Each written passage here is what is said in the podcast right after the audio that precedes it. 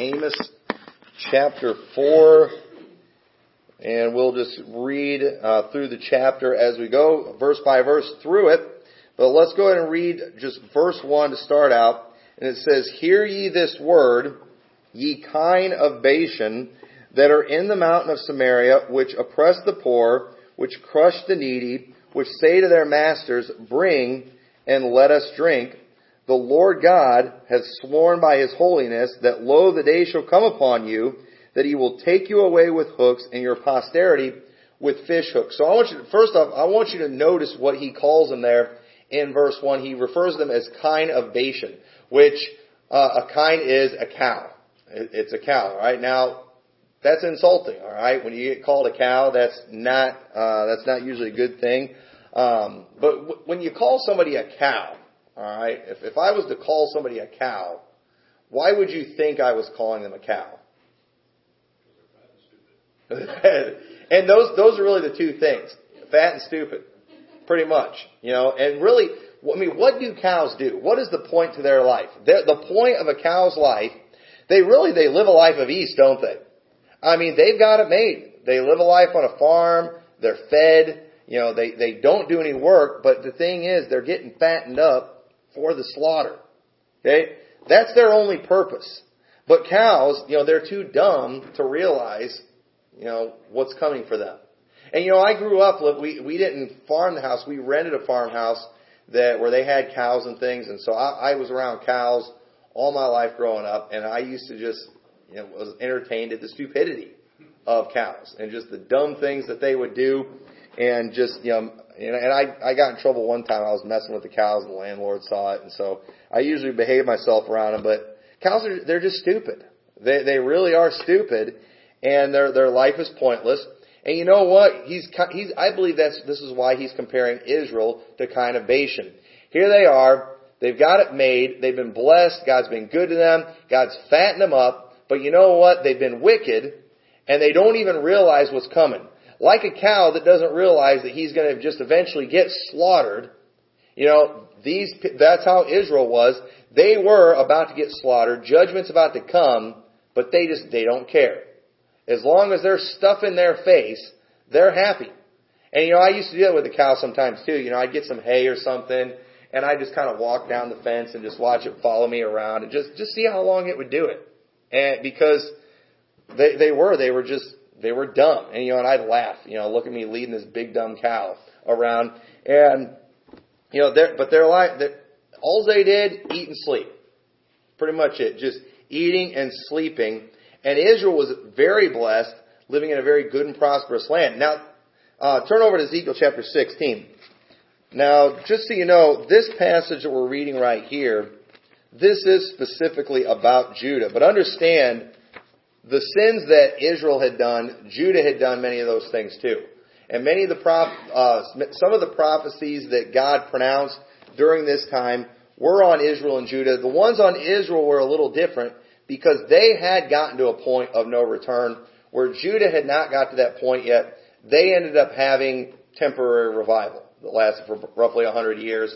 But this passage here is specifically talking about Judah which is different than Israel that we're looking at um, in Amos. But I want to show you something here, uh, something that we need to see. It's very important to kind of help us understand God's problem that He had with Israel. So Ezekiel 16 verse 35 says, "Wherefore, O harlot, hear the word of the Lord." Okay, that's not a compliment right there when He's calling them a harlot.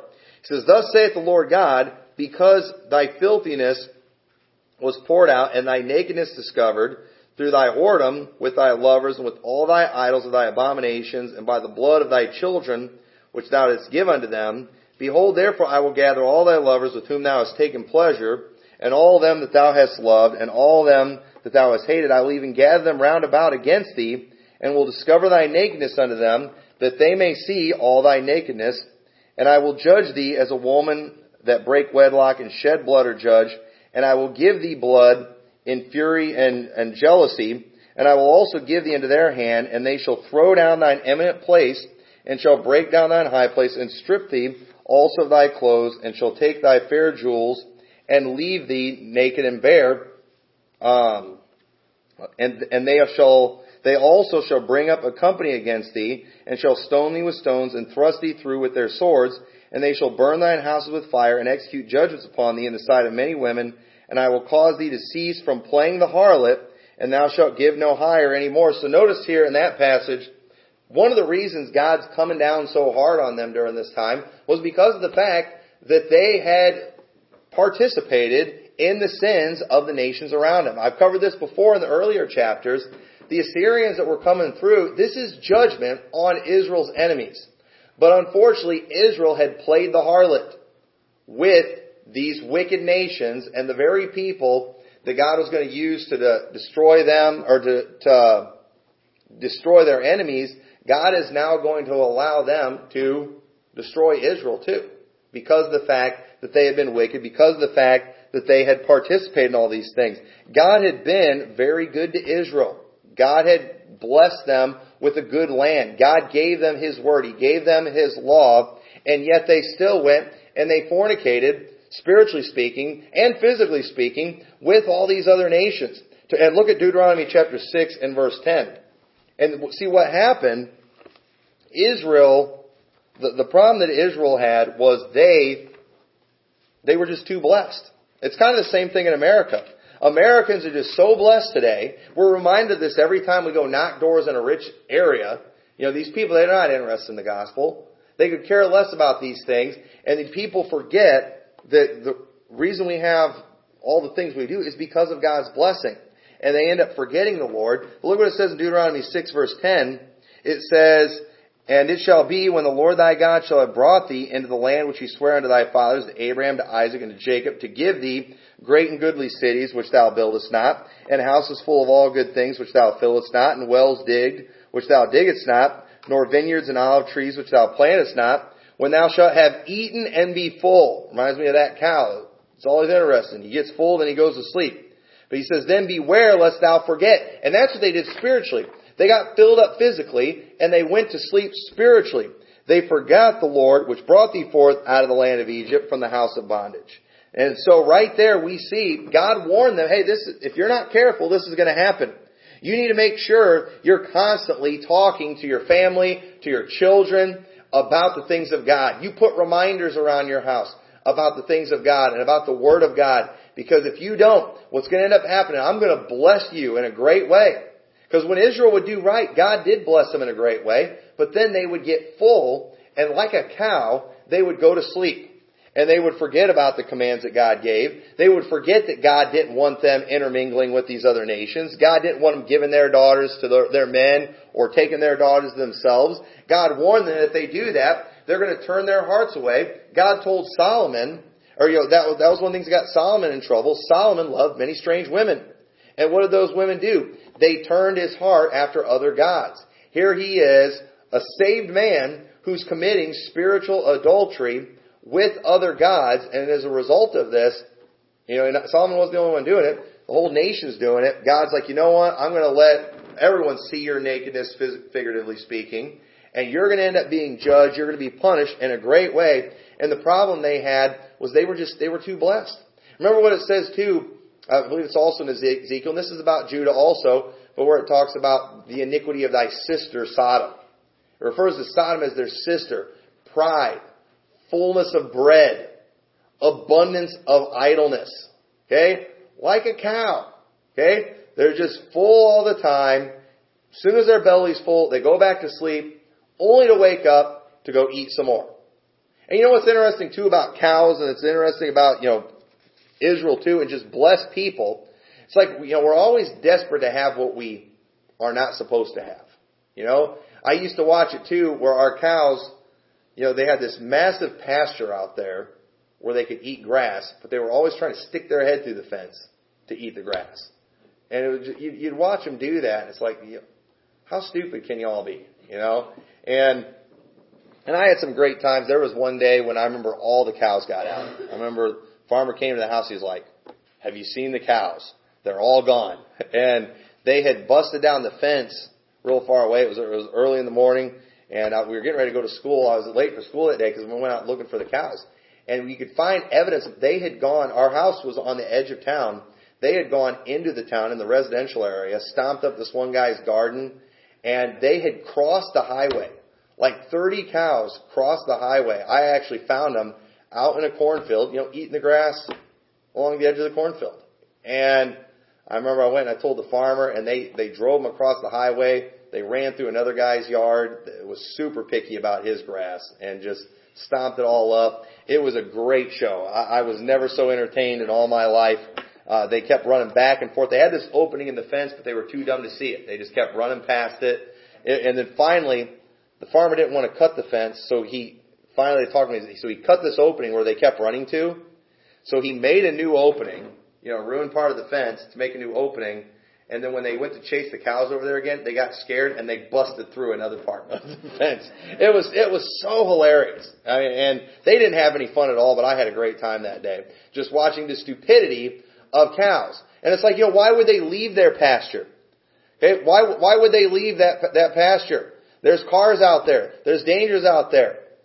Because they're stupid. You know, and why would Israel leave the land that God gave them? God gave them a good land. Why would they go after the daughters of the other land? They had they had women there that they could marry. You know, they're just the grass is always greener on the other side of the fence. And unfortunately, for them, it's ended up being their downfall. It ended up being their destruction. Look at Proverbs chapter 7 and verse 22. This is just another reminder of why he's referring to them as kine or as cows. In the story of Solomon, when he's looking out his window at a young man void of understanding, walking in the way where the strange woman lives. And, you, and we're not going to read the whole chapter, but she goes to try to entice him. She flatters him to bring him into her house. And look what it says. It says, He goeth after her straightway as an ox goeth to the slaughter, or as a fool to the correction of the stocks, till a dart strike through his liver, as a bird hasteth to the snare, and knoweth not that it is for his life.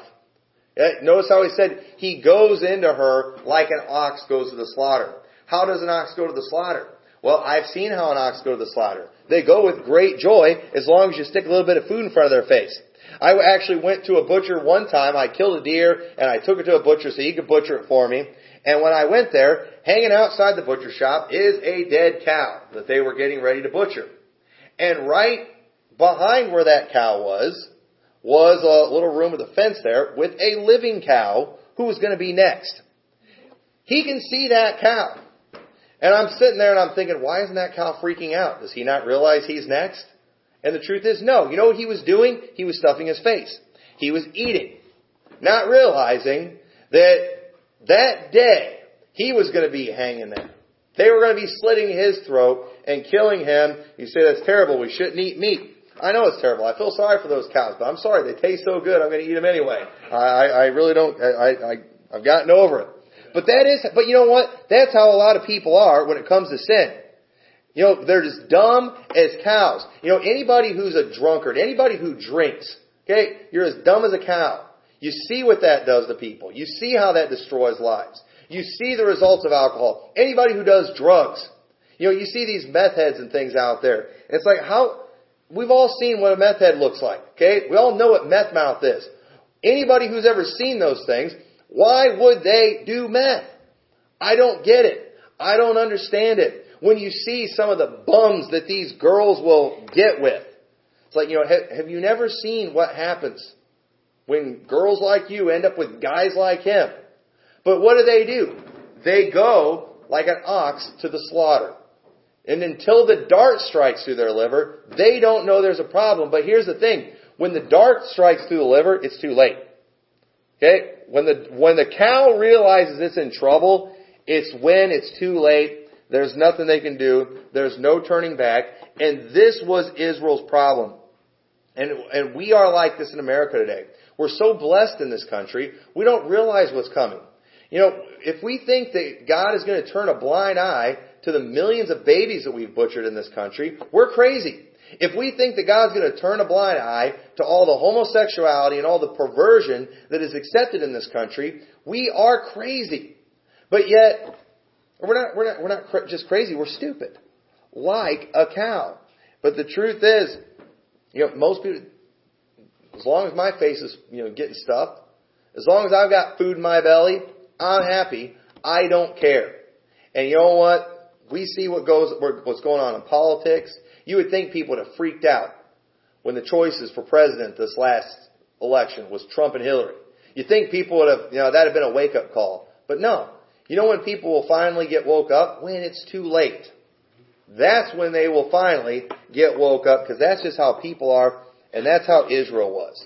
And so let's keep reading. Uh, so, uh, verse 2 of Amos chapter 4. So the Lord has sworn by his holiness that lo, the day shall come upon you that he will take you away with hooks and your posterity with fish, hooks and ye shall go out at the breaches every cow at the which is before her and ye shall cast them into the palaces of the palace, saith the Lord. Come to Bethel and transgress at Gilgal. Multiply transgression and bring your sacrifice every morning and your tithes after three years. So notice here, he basically warns them they're going to be taken from their life of comfort and ease. I'm going to take you out with fish hooks. Just like you take a fish out of the water. Okay? That fish, it's happy in the water, but once you get that thing hooked and you pull it out of the water, you know, no contest anymore.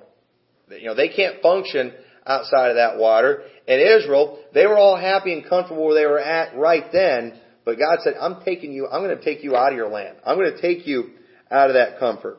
And so, um, you know, the, the judgment that he pronounces on them right here, notice this is a judgment that they're not getting out of. You notice how he mentions, I have sworn by my holiness, okay? You know, and if God swears something, it's going to happen anyway. But you know, he invokes his holiness in here too, just letting them know, hey, I'm not changing my mind on this.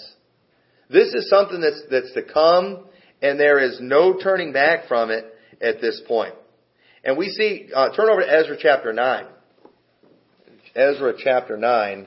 Now this is uh, what we're reading about here in Ezra. This is after everything we've read about in Amos. Um, this is after uh, Israel has been uh, brought back in the land. This is after their 70 years of captivity. So this is all this judgment that's being pronounced in the book of Amos.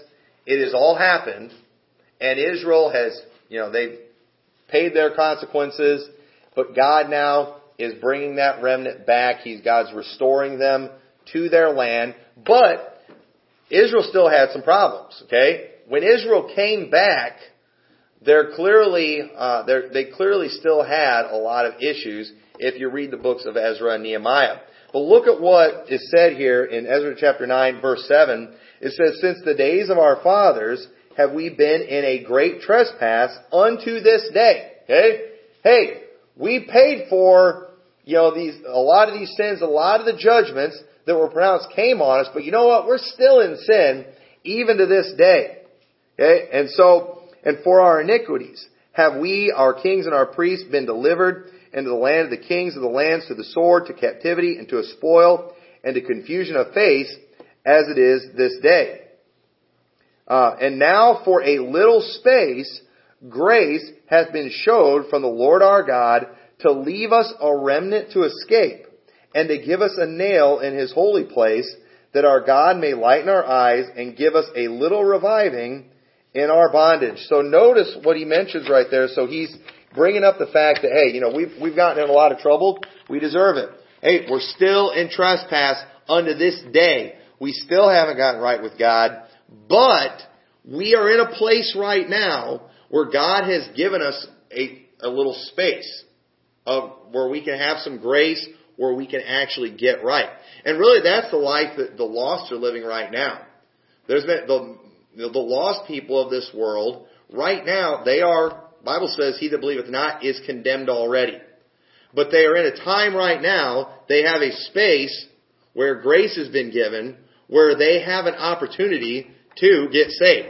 They have an opportunity to repent of their unbelief and put their faith and trust in Jesus Christ and but uh, and that's the that, that's the judgment that we see here that was being pronounced in Ezra chapter nine. Whenever he's warning the people that hey, judgment's coming if we don't get right. We are in a time right now where grace has been given, a remnant can be saved, and there are many prophecies that we see like that in the Old Testament where God would prophesy all kinds of doom and gloom on them, but He would give them a space to repent He would give them an opportunity to get right. But sometimes there are some prophecies that we see in the Old Testament where God would give the prophecy, but there was no space of grace. There was no place to repent. You all have crossed the line. You've, go, you've gone past the point of no return. I'm just letting you know what is to come, so when it comes, you will know why you're being punished. And you know what? A good parent, when they punish their children, they let them know why they're being punished. Okay? You don't just go get your kid one day and then just start spanking them and not tell them why they're getting spanked. Okay? You, you need to let them know what they did. And so it's like, why is God even giving them this prophecy here if there's no place for them to repent? Because God wasn't just going to punish His children without letting them know what they're getting in trouble for. So God's just letting them, He's, let, He's making it clear that, hey, you know, this is my doing. This is my will. You all have, you, you all have asked for this. And so when God gives repentance, it means He's given an opportunity for repentance. Look at Matthew chapter 5 verse 30. This passage here, uh, the, or the way these things are termed, it often gets people mixed up, especially people who are wrong on the subject of repentance or on how they define repentance. But look at Acts chapter 5 and verse 30. It says, The God of our fathers raised up Jesus, whom ye slew and hanged on a tree. Him hath God exalted with his right hand to be a prince and a savior for to give repentance to Israel and forgiveness of sins. Now what Calvinists teach is that repentance is, is a gift that God gives you. Okay? That, you know, they teach that repentance is a turning from sin because they teach that, you know, God chooses who gets saved. Well, we're like, but it's believe in the Lord Jesus Christ and thou shalt be saved. But yeah, but if you believe, it's because God gave you repentance. God gifted you that repentance. And they will use verses like Acts 5 verse 31, or they will also do, um, look at Hebrews, or, um, 2 Timothy, 2 Timothy chapter 2. I didn't put that on my notes. Look at 2 Timothy. I need to show you this. Chapter 2. In verse 25, it says, In meekness instructing those that oppose themselves, if God peradventure will give them repentance to the acknowledging of the truth. See, that proves that repentance is something that God gives somebody. So in other words, we're walking along one day and we don't believe on the Lord Jesus Christ. We're on our way to hell and then all of a sudden God comes along and He just magically gives us repentance. And oh man, all of a sudden I believe. You know? And I, I'm now, I'm now saved because God gave me repentance. And that's what they teach. Okay? That's, that's basically what they teach when it comes to repentance, and they'll use those verses. Look at Hebrews chapter 12 and verse 15. Says, looking diligently, lest any man fail of the grace of God, lest any root of bitterness springing up trouble you, and thereby many be defiled. Lest there be any fornicator or profane person as Esau, who for one morsel of meat sold his birthright, for ye know how that afterward, when he would have inherited the blessing, he was rejected, for he found no place of repentance, though he sought it carefully with tears. You know, poor Esau, who God hated, you know, he, God didn't give him repentance. God didn't grant it to him. But here's the thing. Esau, in his heart, he did repent. You know, he was sorry for what he had done. He was upset about what he'd done. But when it says he found no place of repentance, what it's talking about when God gives repentance is talking about giving the opportunity of repentance. Given a space to repent. That's what it, that's what he's talking about right there. And Esau, after he sold his birthright, he had crossed the line when it came to that area, and there was no undoing what he done, what he had done. There are some things that we just can't undo. There are some there are some things there is no place of repentance for. If I go and I murder somebody, okay, there is no place of repentance for me. I can't undo that, can I? Now I can repent of the uh, in my heart. I can be sorry that I did it, but I can't repent to the point that I can undo what I did. And I've got, got to pay the consequences for it. There is no place of repentance for me there. And it, many times in the Bible, when it talks about God giving repentance, it's meaning God's given them an opportunity to get right. And that's what God does for everyone in the world today that's out there who is already condemned because they've not believed the gospel. They right now have a space, uh, they have a place where God has given them an opportunity of repentance. Where they have not crossed the line. Not like the reprobate. Okay? Not like those who were re- rejected, like it mentioned about Esau, who was rejected. The reprobate, they have been rejected. They have come to a place where God will not give them repentance. They do not have an opportunity to come back from that. And we see here in Amos that Israel had gotten to the point where there's no turning back from this. This prophecy that's coming, while we, I've, you know, God's, you know, in a sense could be saying, I've got a long history of prophesying some pretty terrible things on you, but I've, but God often would give them that space of repentance, and often they would repent, and God would not bring the judgment that He had pronounced on them. But at this point, too late. There is, there is a, they had crossed that point. There's no return. And so notice what he says here too, in verse 4. He says, come to Bethel and transgress. At Gilgal, multiply transgression. And bring your sacrifices every morning and your tithes after three years, and offer a sacrifice of thanksgiving with leaven, and proclaim and publish free offerings. For this liketh you, O ye children of Israel, saith the Lord God. What I personally think he's saying right here is he's like, you know what? Go ahead, multiply your transgressions. Go ahead and keep doing whatever you're doing. You know, it's like God's given this generation here over to the reprobate mind. Like God does with reprobates. Where they, because they didn't like to retain God in their knowledge, God gave them over to reprobate mind. You know what? Go ahead and do that uncleanness. You know, God put something in us where there are some things that we are repulsed by, like homosexuality. But those people that keep saying no to God and they keep saying rejecting and rejecting and rejecting, finally God says, you know what, fine. I'll reject you. You know what? Go ahead. Multiply transgression. Go ahead. Go after those things. Go after those wickedness. Multiply your transgression. I'm done with you. There is no coming back. Go ahead, bring your, you know, go ahead and do your sacrifice you do at Bethel, which was, was not where they were supposed to worship.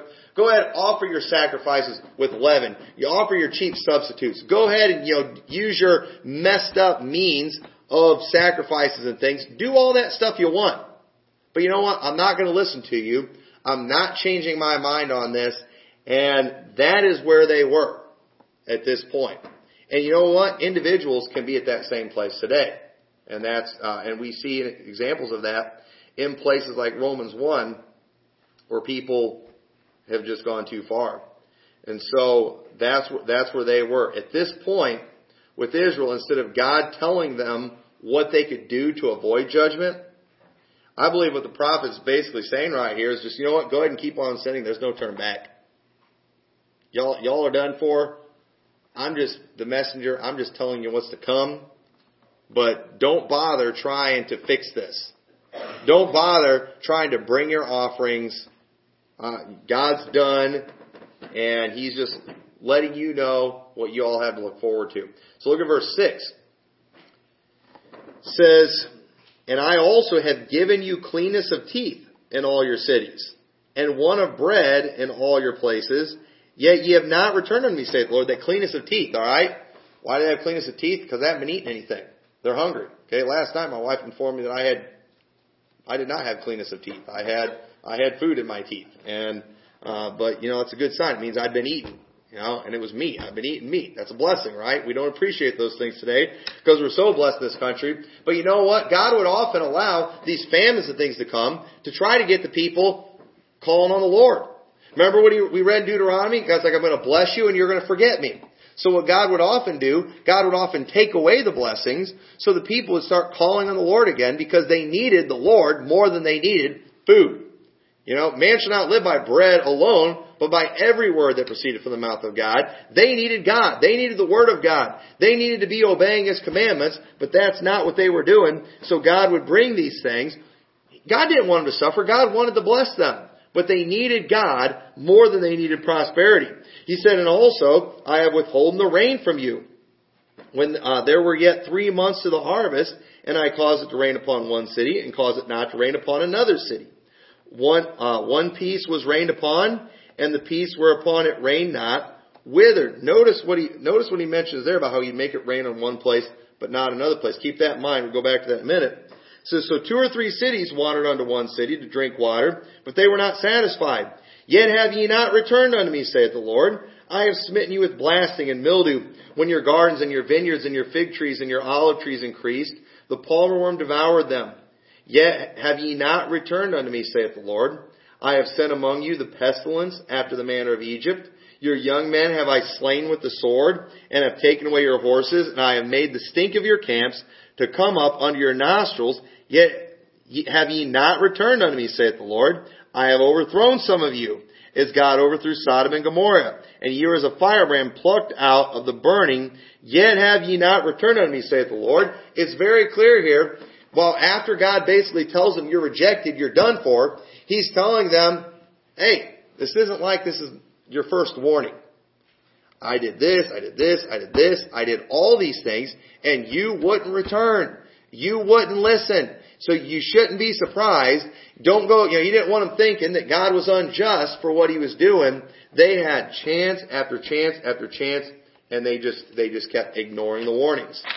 And you know, the Bible teaches, he that being often reproved and hardeneth his neck shall suddenly be destroyed, and that without remedy.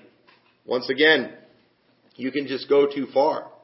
And so, no, but he mentions in there too, you know, he mentions how he's uh, overthrew some of them, like Sodom and Gomorrah. And I believe this is, um, you know, I believe this is one of the main reasons too.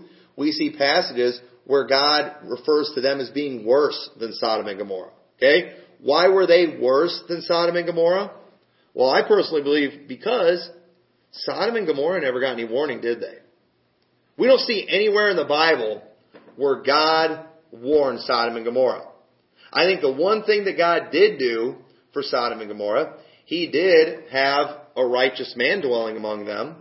But you know what? Lot didn't do his job. Lot couldn't even get his whole family saved.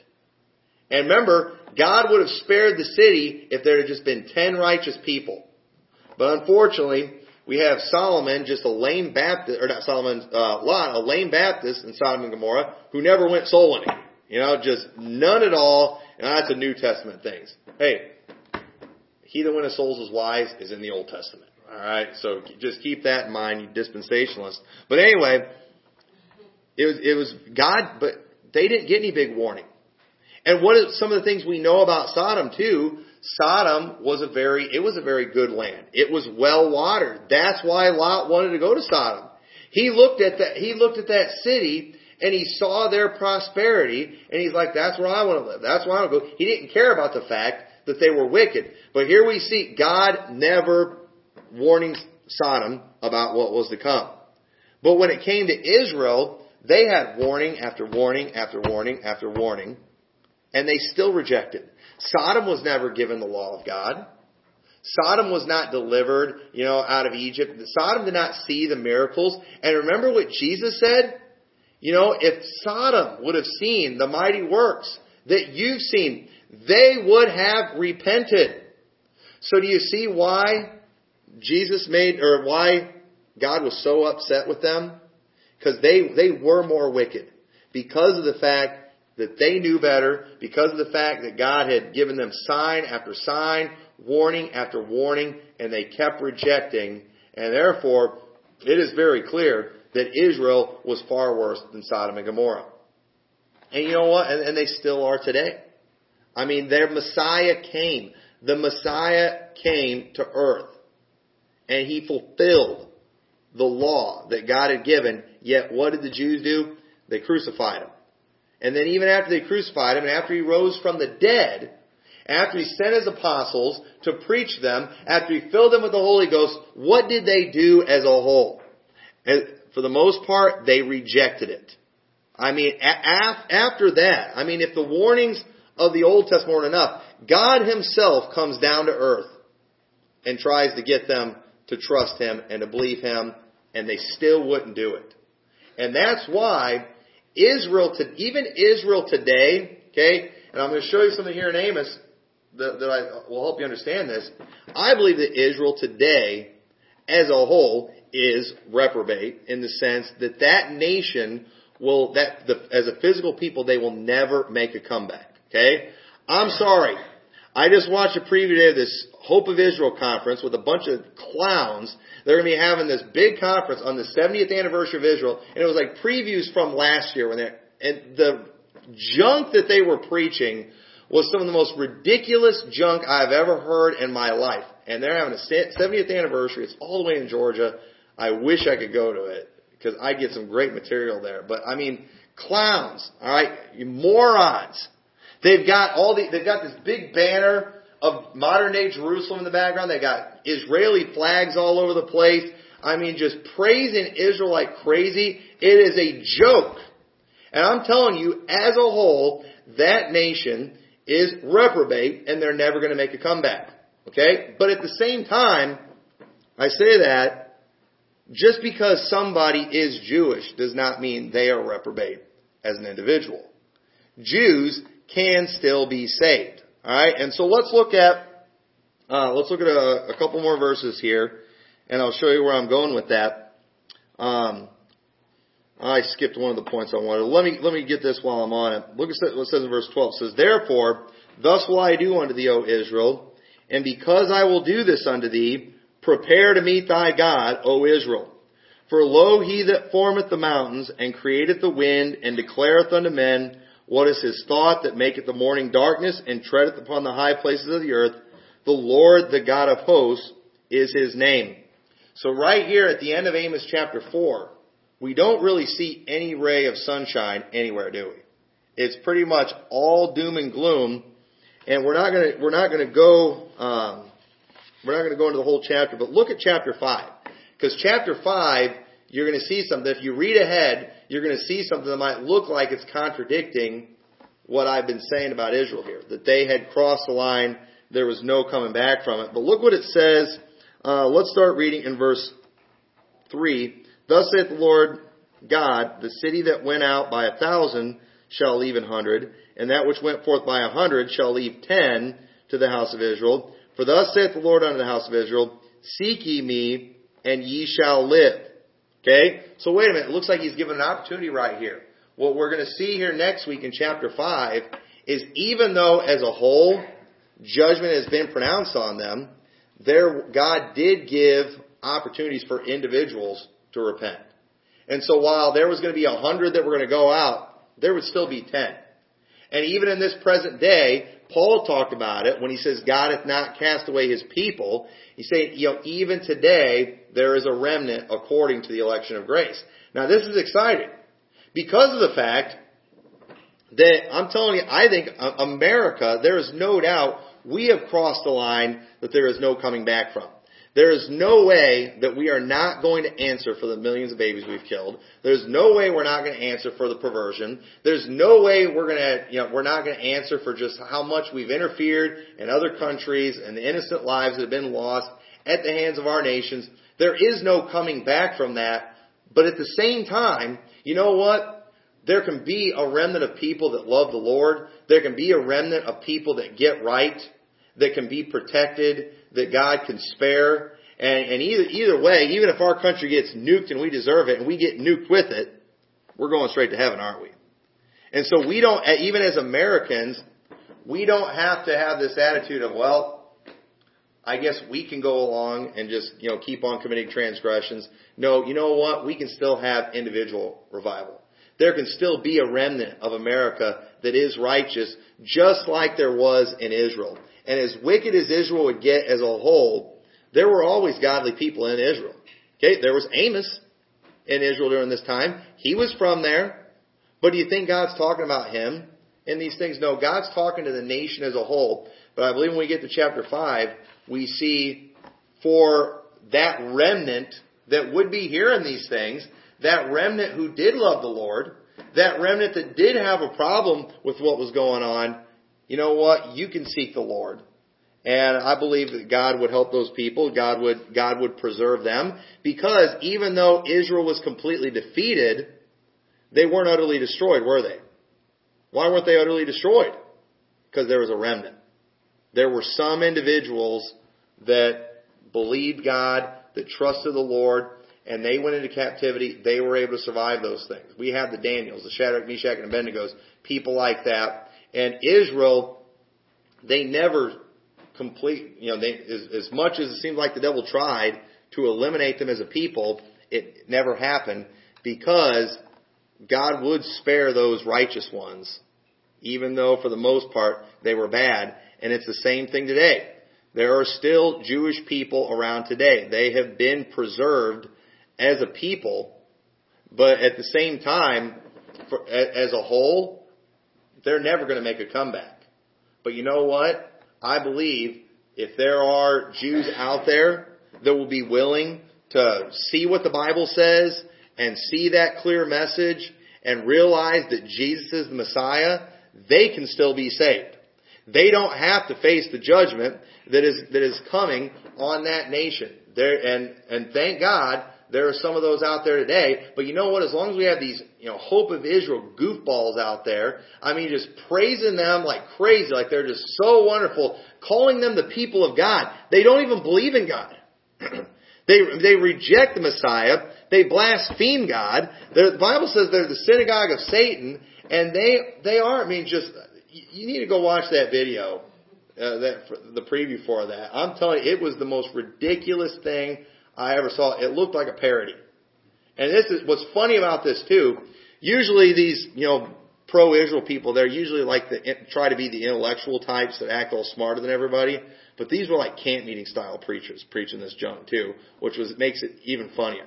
And you know, you say you shouldn't laugh at that. I know I shouldn't laugh at it, but if I'm not laughing at that stuff, I'm going to be hurting somebody because it make you know it's that stupid and it makes me so mad. But and I, I'm just I'm just going to try laughing at that stuff and so, uh, you know, we've got, we've got to tell these people the truth. We've got to, we've got to let them know that, hey, like Amos, judgment's coming. They are done for as a people. I refuse to praise Jews just because of where they descend from. I especially refuse to praise them because of their religion. It is a false religion. But what I will do, I'll do like Amos and you know what? I will let them know about the judgment that's coming for them. I will let them know that they are going to be destroyed. I will let them know that they are the vessels of wrath fitted for destruction. But if there is one amongst there that is willing to believe in the Lord Jesus Christ, they can at least be saved. And there always, and there always will be a remnant. I'm going for that remnant. Forget about them as a whole. They're, they are, they're done for. And there is no, there is no place for them to repent as a physical nation. They can only be born again through faith in Jesus Christ. That's it. And if they, if they are born again and have faith in Jesus Christ, they will become a part of the spiritual nation of Israel. And they will become a actual, they, they will really become the people of God. And then they will actually be able to receive the inheritance that God promised to Abraham and his seed. He said, not into seeds as of many. Talking about one, Jesus Christ. And that's what we've got to do. And we've got to stop acting like a bunch of clowns out there. A bunch of, you know, and you know why I think a lot of these people are too? It's a lot of these people down south. And the south has a history of racism. And so it's like their way of covering for it is let's, you know, let's be all pro-Jew. Let's lift the Jews up above ourselves. But you know what? It's not convincing when a bunch of racist white people want to lift up people that are even whiter than they are. That's, that's not impressive one bit. You're not fooling me with that stuff. You all, they are the racists. They are the racists for thinking that there is a difference when God said He's made us all of one blood. When God broke down the middle wall partition and they want to build it back up, they're the one that want to separate the races. They're the one that preach against interracial marriages like there's something physically wrong in, that area. I'm telling they are. The, and I, I'm not quick to call people racist. But you know what? When you're lifting up one race, for lack of a better term, over another, you've got problems. You're the racist. Not me. You know, they want to say I'm anti-Semitic. Well, I'm, first of all, I'm not anti-Semitic. I see them as equal. But you know what? They're anti everything that's not Semitic. Because of the fact that they lift them above everybody else, it, it is a joke. And it, it's sad. And you know what? It makes me sick. It, it really does. And so Amos 4, it's a reminder that we can push God too far. And we need to try to take advantage of God's grace and mercy. Notice, turn over to Matthew chapter 5 verse 43. I'll close with this. This is something I skipped over. Notice how it mentioned too how he, God would make it rain on one city and not make it rain on another city. Well, what are these clowns? And I, I'm sorry for calling them clowns, but I don't know what else to call them. All right, these people act like a bunch of moronic maniacs whenever they start talking about Israel. I can't think of anything nicer than clowns to call them. They all like to bring up signs, you know. Israel wins a battle somewhere and it's always this, you know, Old Testament style miracle that happened. And it's just, these are just Jewish fables. This is something they heard from some rabbi somewhere. I'm getting sick of these guys too, always quoting rabbis. I listened to Mickey Carter preach a message at the Revival Fires conference, and he preached a whole message basically based on an interpretation of the scripture. He, he talked about when God formed man from the dust of the ground, breathed his nostrils the breath of life, man became a living soul. He learned from a Jewish rabbi that when God did that, he spit in the dust. Alright, now you don't find that in the Bible, but a Jewish rabbi told him, so that's credible, right? The people who can't figure out from the Old Testament that Jesus is the Messiah, he figured out that God actually spit in the dust and formed man and made man in the image of God. That's where spit and image comes from. And that was pretty much his whole message. And what was sad is everybody was excited about it after it was done. It's like, really, you just preached a message based off a Jewish fable. And everybody's okay with that. They're going to get up, preachers are going to get up and praise you for that after the service. I am so sick of these clowns teaching false doctrine, not even just from twisting scriptures in the Bible, but from Jewish fables. But these same, these same people, they're always bringing up all these signs and things that are happening over there. But you know what? Look what it says. So, and, and they'll, they'll look at something like that in Amos, where God would make it rain on one city, not make it rain on another city. I listened to one preacher one time, one of the big Zionist preachers talking about and he's in Israel, and I, I'm not going to get these. I, I don't. I, I won't get these facts exactly right, but I, I mean, like three or four times, whenever they would get to these different locations, you know, it would be raining, and he would pray for it to stop, and it would stop. And then, you know, they would get back in the bus, go the next week to start raining again. They'd get to the next place, he'd pray for stop raining, would stop. You know, and then like all the Jews were like, you're like Elijah, you know? And I'm like, that didn't happen. All right? That didn't happen. But the, these people are just bonkers. They've lost their mind. That's all there is to it. And the truth is, one thing that is different, God doesn't do the signs that way anymore. Okay? Look what it says in Matthew chapter 5 in verse 43. So we read in Amos how he make it rain in one place, not rain in another place. God was doing that to try to get them to listen, to try to get them to repent. It says in Matthew 5:43, "I've heard that it has been said, Thou shalt love thy neighbor and hate thine enemy. But I say to you, love your enemies, bless them that curse you, do good to them that hate you, pray for them which despitefully use you and persecute you, that ye may be the children of your Father in heaven." He's saying here, so people will know whose children you are. You need to start acting in a different way. You need to start acting like me. Okay? And he's specifically targeting their actions because he said, he said, this is how people will know you're my children. Because he maketh the sun to rise on the evil and on the good, and sendeth rain on the just and on the unjust. You know what that means? We're not supposed to be looking at signs. We're not supposed to be looking at who's blessed and who's not blessed and where it's raining and where it's not raining. You know what we're supposed to do? We're supposed to be looking at the Word of God. You know how we're supposed to be pointing people to Jesus Christ? By living like Him. By proclaiming the Word of God. By our actions. Not by who's blessed and who's not blessed. God makes it rain on the just and on the unjust. We have the completed Word of God. We don't need those signs anymore.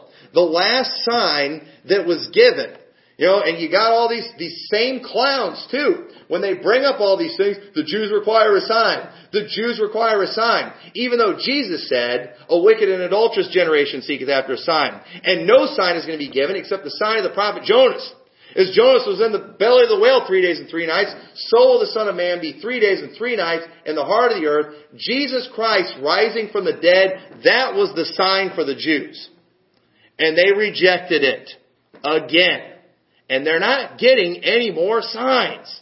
I don't care how many of these clowns get together. I don't care how many conferences they have. I don't care how many Jewish fables that they tell of these miraculous stories that happen. None of these things are signs of anything. What they, the only sign that God gave is the sign of Jesus Christ rising from the dead, and the next sign that's going to come is Jesus Christ coming in the clouds. And you know what? Every eye is going to see him, and they also which pierced him, and they are going to mourn. How, how does that sound like that, you know, Jesus come back in the cloud, then Israel's just all of a sudden going to get saved? No, it says that they're going to mourn. Why? Because they missed it. That's the guy we pierced. He's the one we rejected. Jesus was our Messiah. And we are now in trouble, and God is going to begin, after He raptures us out, He's going to begin to pour His wrath out on this world, and there's no turning back for them. No turning back. And we see in Amos chapter 4, there is a place where you can go too far and there is no return. In this case here, Israel was not, eh, the northern kingdom was going to be judged. There was no changing that. God did give an opportunity for individuals, for there to be a remnant that would be spared, that would not die, because God was going to preserve that seed because of his promises to uh, to Abraham. But you know, just like to, and just the same thing today, there are some things there's just no coming back from, as a whole, as a nation. But you know what? That should never stop us as individuals from getting right with God and uh, making peace with God. We don't have to participate. We don't have to be like these dispensationalists living in the Laodicean church age. We don't have to do that. Okay? I'm sorry, you know, their bad doctrines got them, you know, feeling fine being lukewarm. But you know, we don't have we don't have to be like that. Yeah, this generation of Baptists stink. But you know what? We don't have to be like them. We can do right. We can be obedient to God, even though, you know, I don't have a whole lot of hope for this generation a Baptist. I, I really don't. But you know what? Thank God we don't have to go down with them. Thank God that while everybody else is falling into heresy and getting caught up in garbage and just going the way of Balaam, we don't have to. And I don't plan on it. And so while there is a lot of doom and gloom, we do see a ray of hope in the next chapter as individuals, and that that comforts me greatly because I do fear what's going to happen to this country. I I think it's it it deserves a lot. I'm hoping God's saving everything that America's supposed to get for the wrath of God period after we get raptured. That's what I'm hoping for. But there's no reason why God shouldn't destroy us before then. Uh, he would definitely still be just and holy if he did. So anyway, I hope that was a help to you. So let's go ahead and be dismissed with a prayer. Dear Lord, we thank you so much for your goodness to us. We thank you for your word. We thank you, Lord, that uh, while the rest of the world might be going bad, while our country might be going bad, Lord, we can still do the right thing. We can still, uh, you know, we can we can still get right with you, and we thank you for that, dear God. And I pray you'll help us to set an example. I pray you'll help us to make a difference and uh, go out and find that that righteous remnant out there and spread the gospel to as many people as we can. In your name we pray. Amen. Let's go ahead and stand and let's sing page number 356. I hit the Calvinists tonight, so let's sing their favorite song, Whosoever Will.